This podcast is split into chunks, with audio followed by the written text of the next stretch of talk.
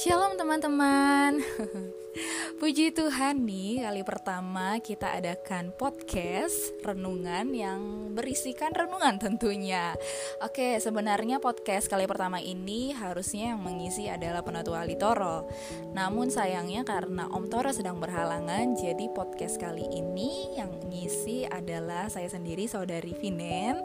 Semoga tetap senantiasa menjadi berkat bagi teman-teman sekalian Oh ya, kenapa nih kita adakan podcast untuk pertama kalinya? Karena memang ingin menghindari miss-miss communication dalam renungan kita di via Zoom yang sudah-sudah ya teman-teman karena kita tahu banyak teman-teman yang ketinggal, banyak teman-teman yang yang ngedengerinnya hanya sepotong-sepotong karena jaringan kurang stabil karena kita menghindari itu semua. Puji Tuhan saat ini bisa terlaksananya podcast renungan untuk yang pertama kalinya.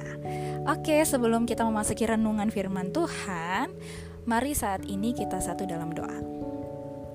Bapak kami sungguh mengucap syukur atas penyertaanmu Tentunya sepanjang kehidupan kami ya Bapak tak ada habis-habisnya kasih setiamu. Engkau tidak pernah meninggalkan kami sedetik pun ya Tuhan. Hingga tiba saatnya Bapak saat ini kami ingin uh, mendengarkan firman Tuhan ya Bapak. Tuhan yang boleh memperlengkapi hambamu Tuhan untuk menyampaikan renungan ini. Tuhan juga boleh memberkati senantiasa teman-teman pemuda GKI Serang yang saat ini mendengarkan podcast ini Tuhan Tuhan yang boleh rasuki kami akan roh kudusmu ya Tuhan agar biarlah roh kudusmu yang boleh berkuasa atas hati dan pikiran kami. Kami boleh fokus hanya kepada Tuhan dan kami boleh menyerahkan diri kami seutuhnya untuk terima berkat Tuhan untuk terima firman Tuhan untuk terima renungan dari Tuhan ya Bapak terima kasih ya Bapak kami mau lebih dalam lagi mengenal Tuhan berkatilah kami dalam mendengarkan renungan ini dari awal pertengahan hingga akhir hingga nanti tiba saatnya juga kami akan open sharing bersama teman-teman lainnya via Zoom. Terima kasih Bapak atas kesempatan ini kami menyerahkan kehidupan kami tentunya hanya ke dalam tanganmu saja melalui Yesus Kristus anak tunggal Allah yang hidup kami sungguh telah berdoa. Haleluya. Amin. Oke. Pada malam hari ini tema kita Kenapa sih sulit lepas? Nggak ada sihnya sih sebenarnya, tapi kenapa sulit lepas? Oke, pertama-tama uh, tentunya kita baca yuk firman Tuhan yang di mana melalui judul Kenapa Sulit Lepas diambil dari Efesus 2 Oh no, Efesus 4 ayat 17 sampai 32 Oke, saya bacakan ya. Manusia baru, sebab itu kukatakan dan kutegaskan ini kepadamu di dalam Tuhan. Jangan hidup lagi sama seperti orang-orang yang tidak mengenal Allah dengan pikirannya yang sia-sia dan pengertiannya yang gelap jauh dari hidup persekutuan dengan Allah. Karena kebodohan yang ada di dalam mereka dan karena kedegilan hati mereka, perasaan mereka telah tumpul sehingga mereka menyerahkan diri kepada hawa nafsu dan mengerjakan dengan serakah segala macam kecemaran. Tetapi kamu bukan demikian. Kamu telah belajar mengenal Kristus karena kamu telah mendengar tentang Dia dan menerima pengajaran di dalam Dia menurut kebenaran yang nyata dalam Yesus, yaitu bahwa kamu berhubung dengan kehidupan kamu yang dulu yang dahulu harus menanggalkan manusia lama yang menemui kebinasaannya oleh nafsunya yang menyesatkan, supaya kamu dibaharui di dalam roh dan pikiranmu, dan mengenakan baju manusia baru yang telah diciptakan menurut kehendak Allah di dalam kebenaran dan kekudusan yang sesungguhnya. Karena itu, buanglah dusta dan berkatalah benar seorang kepada yang lain karena kita adalah sesama anggota. Apabila kamu menjadi marah, janganlah kamu berbuat dosa. Janganlah matahari terbenam sebelum padam amarahmu, dan janganlah beri kesempatan kepada iblis.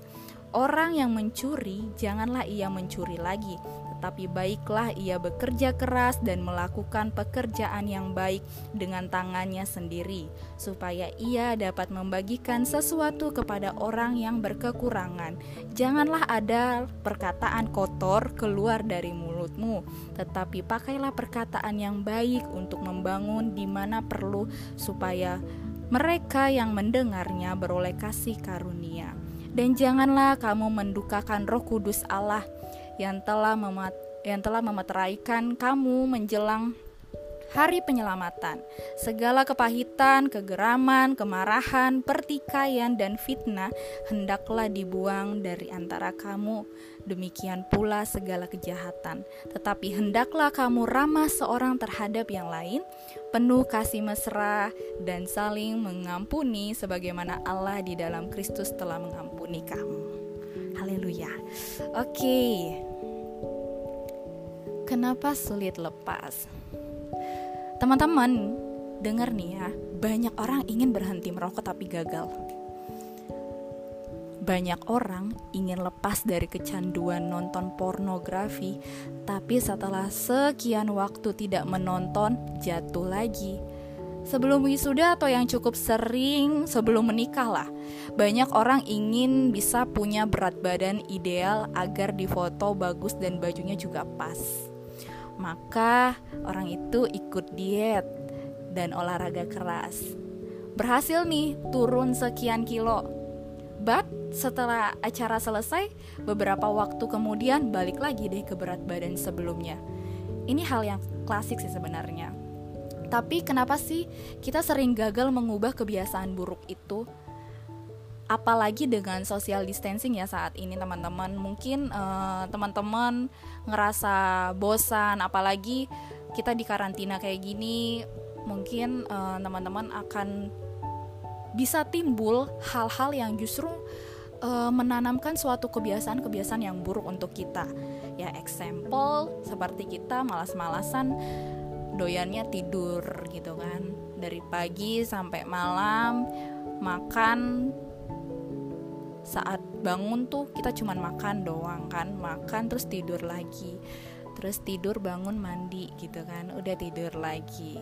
Nah itu kan kebiasaan-kebiasaan buruk juga ya termasuk ataupun bisa menimbulkan kebiasaan-kebiasaan buruk yang tadi. Salah satunya uh, ya karena gue sih santai gitu kan gue di rumah gue bebas ya udah gue lakukan hal-hal yang seenak gue gitu kan. Tapi jangan sampai hal-hal yang membuat kalian enak hal-hal yang ditawari oleh dunia hmm membuat anda jatuh ke dalam dosa.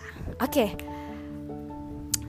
Lalu bagaimana? Setelahnya setelah kita melakukan kebiasaan buruk itu ada aja nih nyalahin lingkungan yang gak mendukung lah nyalahin iblis yang sering menggoda. Lah, di Alkitab saja disebut iblis itu memang si penggoda ya enggak? Ada juga yang putus asa. Sampai putus asa. Kenapa sih kita gagal? Seringkali alasannya sederhana teman-teman.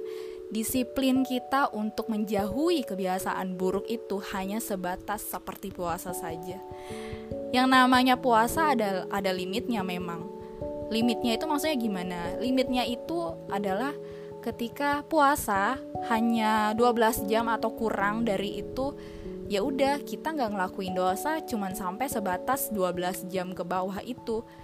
Setelahnya ya suka-suka gue kan gitu. Atau puasa sampai ya intinya sampai udah harinya nggak puasa ya kita bisa lagi balik ke dosa kita gitu kan. Bisa lagi ngomong sesuka hati ngomong kotor dan lain sebagainya gitu kan. Itu example gitu. Mengubah kebiasaan buruk teman-teman tidak bisa dilakukan dengan sekedar melakukannya atau sekedar puasa tidak melakukannya. Kalau kita bisa berhenti tidak merokok selama satu tahun it's good tidak mikir jorok dalam sebulan itu bagus but akan ada waktu kamu akan merasa tidak kuat dan balik lagi ke kesalahan yang sama. Karena itu, yang harus dilakukan sebenarnya adalah ubah kebiasaan buruk itu dengan kebiasaan yang baik. Kalau mau kurus, jangan tidak makan, tapi ganti makanan gorengan dan berlemak dengan makanan yang sehat. Jika mau menjauhi pornografi, jangan lantas bengong atau tiduran aja, tapi lakukan sesuatu yang berguna. Lebih rajin ikut pertemuan rohani meskipun lewat online saat ini, atau aktif de dengan kegiatan produktif dalam rumah tentunya. Dalam alat komunikasi juga kita bisa aktif gitu tapi jangan sambil tiduran. Kan seperti itu teman-teman. Itu sebabnya firman Tuhan tidak pernah menganjurkan bahwa setelah kita bertobat lalu kita menyepi dan menjauhi agar hingar-bingar dunia maksudnya. Ini uh, agar kita tidak kena lagi nih pengaruhnya dosa gitu kan. Justru teman-teman kita tetap harus melakukan uh, kegiatan kegiatan karena uh, firman Tuhan sebenarnya gini mengajarkan bahwa kita jadi manusia baru yaitu punya sikap, hati dan cara pikir yang baru. Bukan menjauhi hingar-bingarnya dunia gitu kan. Kita tetap hadapi itu. Tapi yang dimaksud Tuhan benar-benar manusia baru itu yaitu sikap, hati dan cara pikir kita yang baru ganti yang lama sama yang baru. Dusta diganti berkata benar, ayat yang ke-25. Mencuri diganti kerja keras, ayat yang ke-28. Kata kotor diganti dengan perkataan membangun, ayat yang ke-29. Dan banyak lagi. Tidak cuma soal dosa teman-teman, tapi kita pun bisa menerapkan prinsip ini untuk membangun kebiasaan positif lain seperti buat belajar sesuatu, ngembangin diri, dan sebagainya. Amin.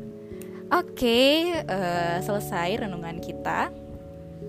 Kita satu dalam doa. Bapak yang sungguh baik, kami mengucap syukur bahwa melalui renungan ini kami boleh belajar Tuhan. Jadikanlah kami manusia yang baru, saat ini bila memang kami sedang melakukan kebiasaan-kebiasaan yang buruk yang tidak menyenangkan hati Tuhan, bahkan kebiasaan-kebiasaan yang bisa yang bisa menjerumuskan kami ke dalam dosa, Tuhan bantu kami untuk hentikan itu, bantu kami untuk lepaskan itu ya Bapa. Kami mau Tuhan, kami mau tetap terus belajar ya Tuhan.